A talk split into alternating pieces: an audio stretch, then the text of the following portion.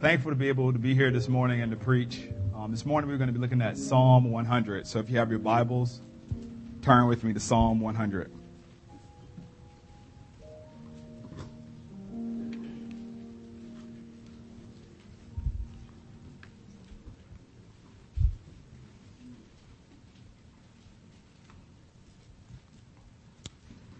All right, Psalm 100. This is this is God's good and holy word. It stands over us.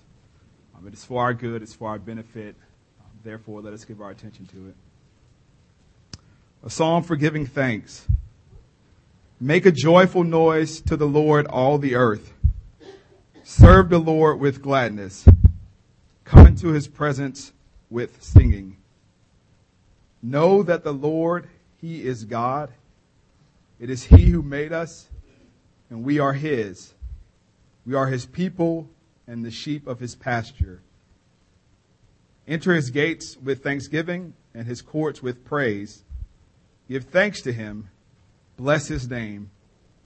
For the Lord is good, and his steadfast love endures forever, and his faithfulness to all generations. Amen. This is God's word. Let me pray for us, pray for our time this morning. Let's pray. King Jesus, we thank you again for your word. Um, you tell us that all of Scripture is, is God breathed,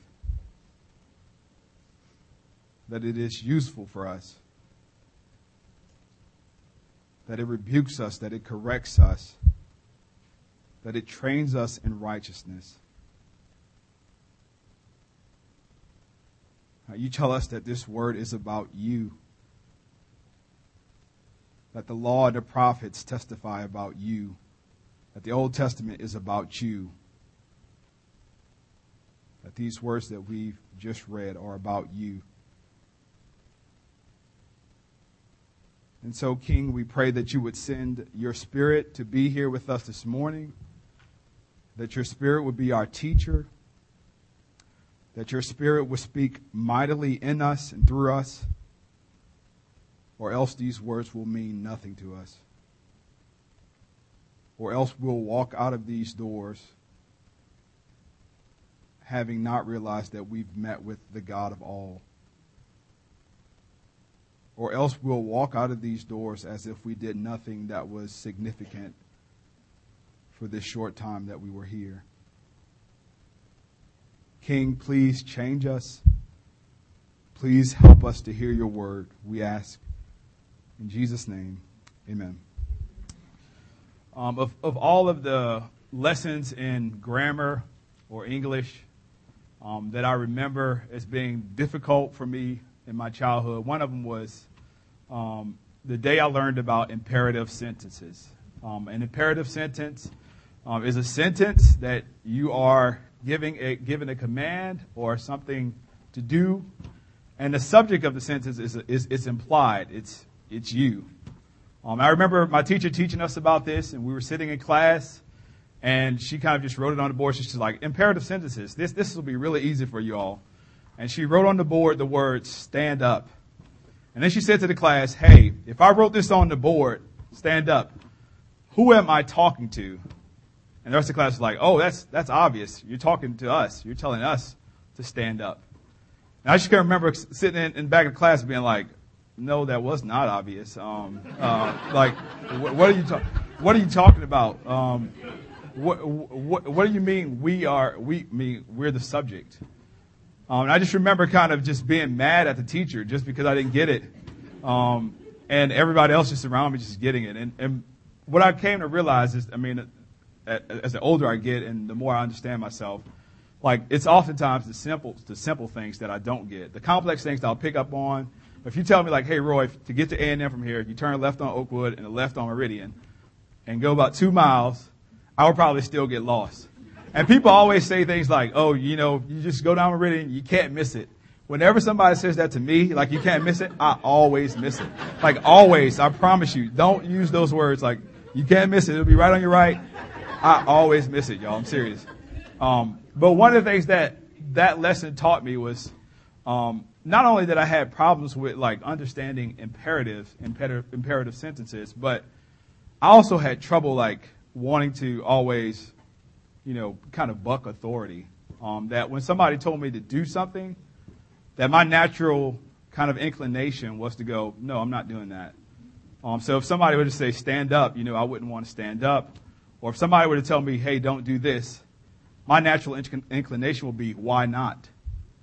Why don't, why don't you want me to do this? Why do you want me to do this that you're telling me to do? So, for example, you guys know when you get like new shoes, new dress shoes, there'll be these little packets on them, silica packets. What do they say? Do not eat. Now, now let me tell you, like, I would never think about, I would never think about eating this packet. But since they put do not eat on this packet, like, something about me just wants to kind of rip into it with my teeth and just like, devour it. Why? Like, I would never think of eating this packet. But since you told me to not eat this, everything in me wants to do that. Everything in me wants to rebel against the authority over me. Um, and even though I know it'll kill you if you eat this, Roy, like it's not good for you, there's still something in me that wants to go, no, I'm going to eat this packet. Um, but one of the things that, that, that has caused me to realize is that this is not just the, you know, this is not just the freak accident thing that happens to me, but it's a natural tendency of our sinful nature. That when God tells us to do something, that when God gives us commands, that when God gives us laws, that naturally we go, why would God say that? And when God says, you shall not murder, or you shall not commit adultery, or you shall not steal, that naturally we go, okay, this is, God is withholding something from me. Which, you know, when we come to Psalms like this one, and this psalm doesn't care who you are, it just starts to tell you to do stuff. Like, make a joyful noise to the Lord, all the earth. We are the subject. We are the people who are, it's implied of us that we will make a joyful noise to the Lord, or serve the Lord with gladness, or whatever it is that we're called to do in the psalm. That one of the things you see is that the Bible over and over and over again tells us to do stuff. That it calls us to be a certain way, that it calls us as God's people to live a certain way. And I think the reason why the Bible repeats itself so much and so often is because we forget. We forget who God is. We forget that He's good. We forget what He's done for us over and over again. And we need to be reminded by the people of God, even as we see in this psalm, that no, He really is good. That He really does deserve our worship. That He really does deserve our honor. And so again and again, it's, it's kind of like we have to teach ourselves, okay, why am I serving God again? Why do I love the Lord again? Oh, it's because of this and we have to recount again and again, over and over again, why it is that we worship God and how it is that we worship God. And who is this God? And so this psalm, it's, it's five verses. I mean, there's nothing complex about it. You saw it. It says the same thing. That it's telling you who God is. It's telling you why it is and how it is you ought to worship Him in verses 1 through 3. And then in 4 and 5, it does the same thing over again. And I know sometimes you read your Bibles and you go like, why do they keep saying the same thing over and over again? It's because of this, that because of our sinful nature, y'all, we forget that God is good to us. That your situation, that the way that you are is no different from these Jews of old, the people of God of old, that they needed to be reminded week in and week out that when they came to worship God, when they came into his presence, that it wasn't just, you know, oh, this is just what we do. But it was like, you are meeting with God. Do you realize what that means? That you are God's people. Do you realize what that means?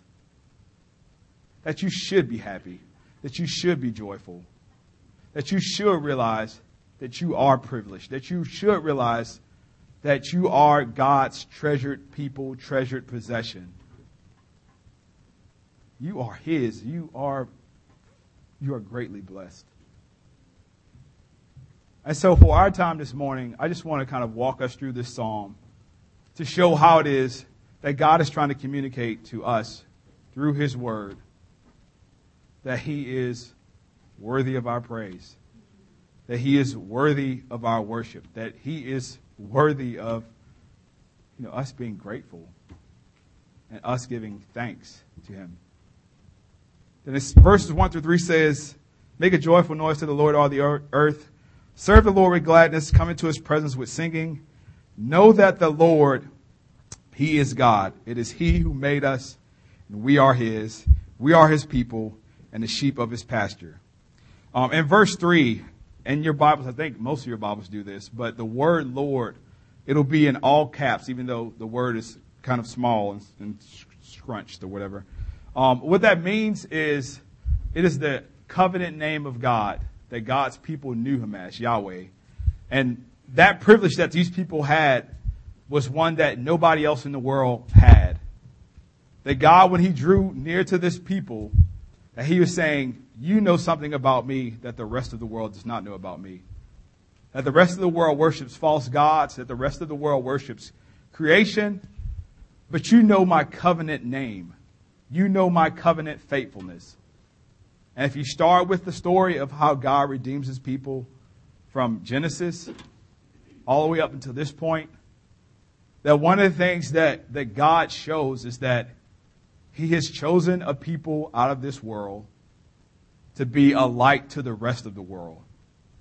And then you see that even as the psalm begins, that God's intention from the very beginning was never to just stay with the Jews, that it was always meant to go out to the world. That God was gathering in a people from all over, people from the north, from the south, from the east, and the west.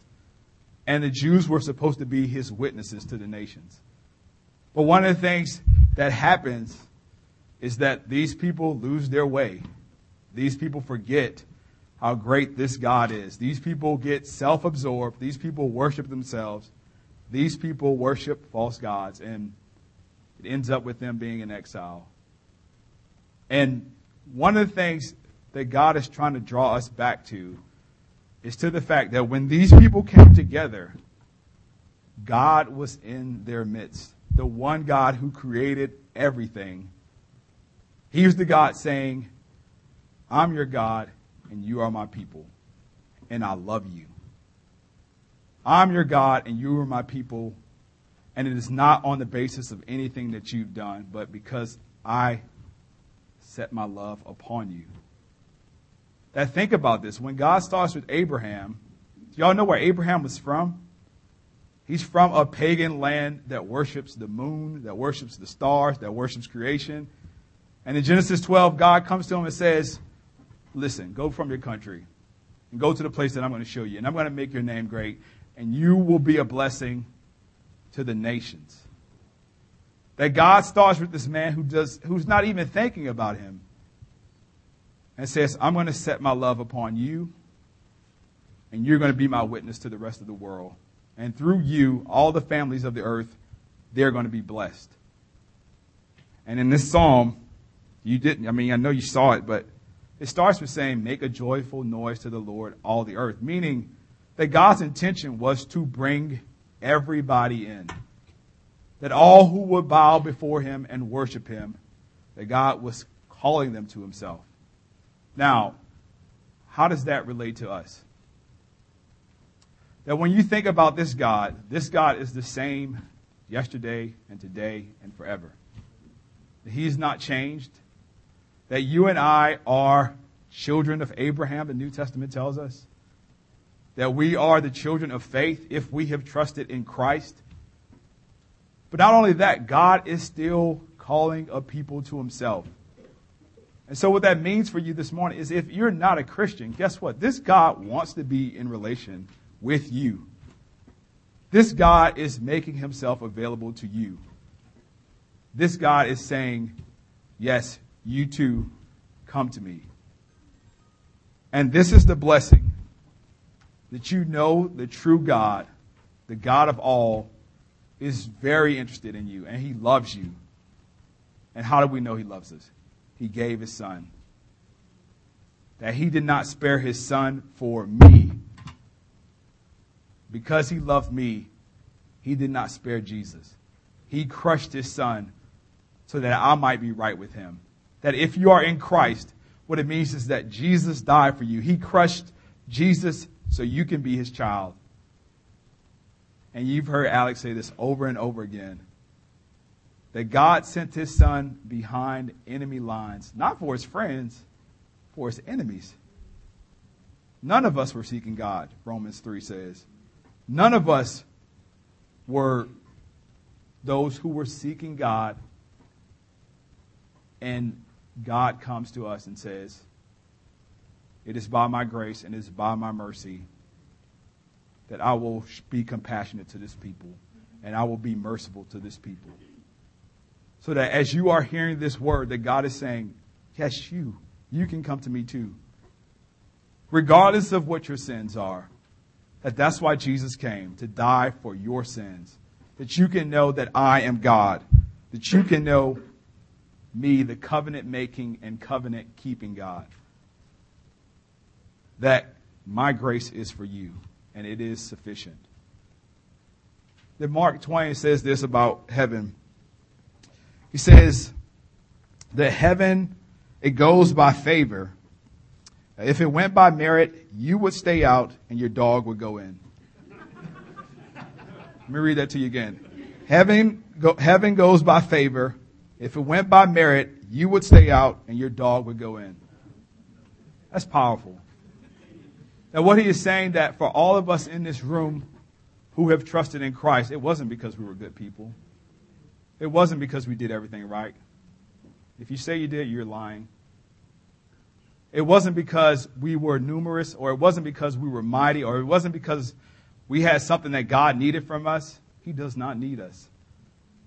But it was because of God's grace to us, God's favor to us in Jesus Christ that you and I can know that we are right with God, that you and I can know that we are in fellowship with God.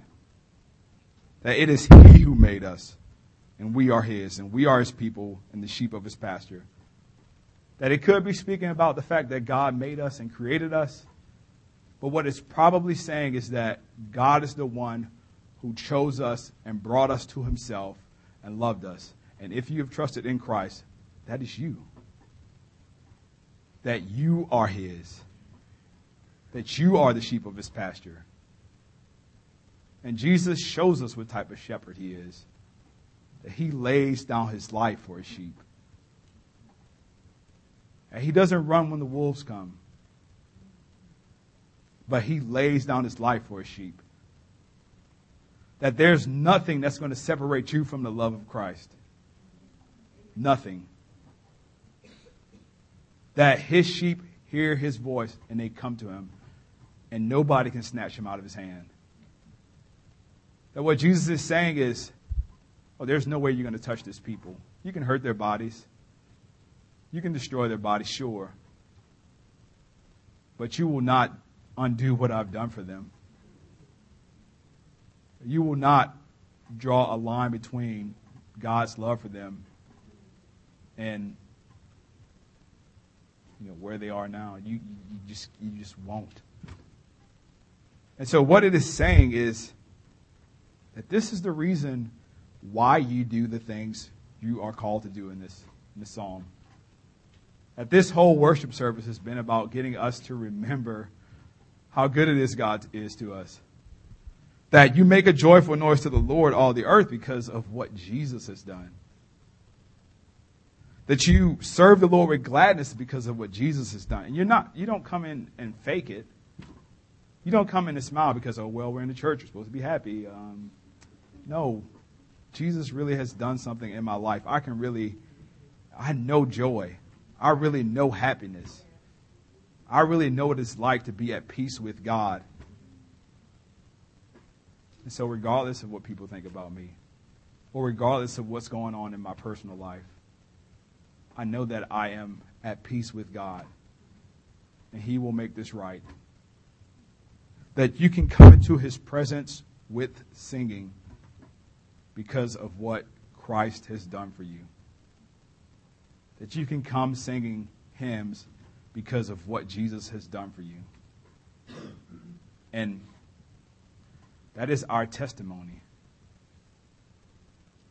C.S. Lewis um, and talking about just how, how it is that we, um, when we come to worship things, you know, what, or when we come to get enjoyment out of things or to worship things, um, one of the things that we often have to do is, you know, we often find ourselves praising it first. Um, and then it's the case that we, we come to worship it. And this is what I mean. Like, for, for something, whatever it is, that you like, you know, like, let's say Georgia football or the Saints, um, or Alabama or, or whatever it is, that what usually makes you worship it is when you, you look at it and you go, wow, that's amazing.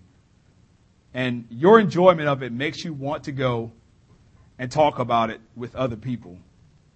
Like, did you see that catch he made? Or did you see, you know, this dress she had on? You know, it, it, it excites you. And C.S. Lewis kind of talking about this.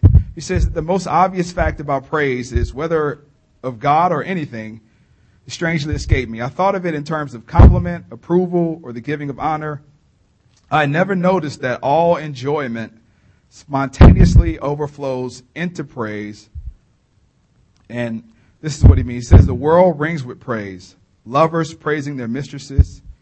Romeo, I mean, he's talking about Romeo, Romeo praising Juliet. Readers, their favorite poet. Um, walkers praising in the countryside. Players praising their favorite game praise of weather, wines, dishes, actors, motors, horses, colleges, countries, historical personages, children, flowers, mountains, rare stamps, rare beetles, even sometimes politicians or scholars. Um, I had not noticed either that just as men spontaneously praise whatever they value, so, so they spontaneously urge us to join them in praising it. And this is what he says. He says that he says to people, you know, isn't she lovely? Or, wasn't it glorious? Or don't you think that magnificent? And he says the psalmist, in telling everyone to praise God, are doing what all men do when they speak of what they care about. My whole, more general difficulty about the praise of God depended on my absurdly denying to us, as regards to supremely valuable, what we delight to do, what indeed we can't help doing about everything else we value. And this is his point. He's saying when you enjoy something, that it always overflows into praise. That when this psalmist tells you to make a joyful noise to the Lord, that it's something that overflows from the fact of you being happy in God, of you being joyful for what God has done for you. So that when you're called to sing about God's goodness to you, it's like, oh, that's, I mean, I always do that. That you guys have met people who come to you and say, man, isn't God good? Isn't he awesome? And that's what he's trying to communicate. That this is what you do all the time anyway. Why not do it about something that matters? The God of all who came for sinners. The God of all who is restoring this world. The God of all who is redeeming everything that's broken by the curse. And then in four and five, again, it's a call again. Enter his gates with thanksgiving and his courts with praise. Give thanks to him, bless his name, for the Lord is good, and his steadfast love endures forever, and his faithfulness to all generations. And so, there it is again, saying that, look, this is, really is amazing. Um, there's a, a comedian um, named Louis C.K. He was on a uh, talk, I can't remember which late night talk show recently, um, but he was talking about like just how ungrateful our generation is. Uh, he was talking about like this being a time where everything is amazing and nobody's happy. And he start he started saying by saying like like when I was a kid, we had rotary phones. And so like if you guys remember rotary phones, you know, when you did a zero, like you had to wait till it went all the way back. Like like he talked about like you hated people who had two zeros in their number because like you, you have to wait till it goes all the way back around and and now we can just go do do do you know and just plug in numbers but he's just saying like everything is amazing nobody's happy um, and he used that example then he used the example of flying and he said uh, he talked about a guy who got on this airplane and um, you know they, they let him know like this new this is the newest thing they let him know that now on this airplane you can have internet. There's internet Wi-Fi on the, on the plane. Um, and You know, so people are flying on the plane, they're using the internet, and the, the internet goes out, and the, you know, the flight attendant's like, hey, you know, we're experiencing technical difficulties. And the guy next to him just kind of goes, see, I knew it. This is, you know, this is, this is messed up, you know, like, and it's just like 10 minutes ago, you didn't even know this existed. Like, like, wh- like, why do you feel like this is owed to you? Um, like, you know, and then he talked about just flying, like the fact that we can fly.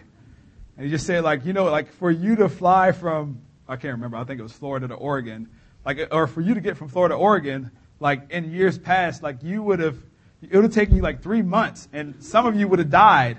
You know, like, and now you can just get on a plane and fly, but yet we complain about a 20 minute layover. Like, you know, like just, and he's just kind of showing us like, like, like look at, look at what you have. Like, this is amazing. And yet you grumble about what's wrong. And in the same way, like this psalmist is trying to get us to see that. Like people of God, God really is amazing. That when you come here and gather together, that it's not about the building, it's about the people of God being together to worship God. That is a big deal. That you can come into the presence of God, you, a sinful person, and be in fellowship and communion with a holy God who made everything. And not only that, this God is actually interested in you. And this God, not only that, he actually loves you. Like, that is amazing. And yet, what we find ourselves doing is we grumble and we complain about what we don't have. We have so much. And this psalmist is saying, listen, when you come into the presence of God, come with thanksgiving. Come thanking him for what he's done. Bless his name. Give thanks to him. Because he is good. His steadfast love endures forever. There is nothing, I'm, I'm convinced of it, there is nothing in this life that truly captures the steadfast love of God. There are a few things that get close to it. You know, like marriage, you know, a husband and wife loving each other despite all their flaws, despite of all their, you know, shortcomings. That's probably the closest thing in this life that we get. But when the Bible talks about steadfast love, it talks about the love of God that just does not quit. That it pursues us. That theologians of old would talk about, you know, God being the hound of heaven. Meaning, He's coming for us. The people that He loves, He will not let them go that he will pursue them until they come to a point where they go, I will love this God. I will worship this God because he goes to great lengths for me. The greatest example of that is Christ. That God gives his son for us. And that is amazing. His steadfast love endures forever. That your right standing with God is rooted in Christ. That you can actually say you are a son or a daughter of God because of Christ. Without hesitation, without doubt, regardless of what you've done. You can say that without a blink of eye know by faith in God's word, this is what it says about me. That you can say what you want about me, but the word of God says this about me. That I'm a child of God. And that is amazing. His steadfast love endures forever, and his faithfulness to generations. And I just close with that point, with the faithfulness to generations. Um, I mean, I know like everybody here didn't grow up in Presbyterian churches, um, but one of the things that you know, I think most of you guys were here a few a month ago, maybe you know, you saw us baptize our youngest child. I know. I mean, I didn't grow up in a Presbyterian church, so like baptizing the baby, like what? She's like, what are you doing? Um, like that, that's like, it's weird. Um, but, but this is why, this is why we do this. We believe this God not only is good to us, but he's good to our children. Like this God, I mean, even if you think about Abraham, you think about the covenant of circumcision, you go to the New Testament, you see households being baptized, that this God is interested in what happens not only to us, but to our children. That what is implied is that if we really get what God has done for us in Christ, then of course you will tell your children about Jesus. Then of course you will try to push them towards the gospel. Then of course you will try to raise them in the fear of admonition of the Lord because this God, He is good. And so when we baptize our children, we're not saying that they're saved. We're saying we trust in God's word that He makes covenants with families, that He pursues not only us, but He pursues our children as well. And He loves them. Like not he he they're not just second string. Like oh well I like you a little bit. Um, like he loves our children. And so I long for the day when my daughter says to me and my son say to me, Dad, I, I believe in Jesus. I want to trust in Jesus. I want to go before the elders of the church and make a profession of faith. I long for that day. Because what it'll show me is that this word is true. That its faithfulness goes to our children. It goes to generations. And this people of God knew this. That they saw this in and out, day in and day out, that their children would come of age and profess faith in the true God, the Holy One of Israel. And that same God is our God, calling us again to remember that He is good, to remember all that He's done for us, and to remember who it is that we serve. Let's pray.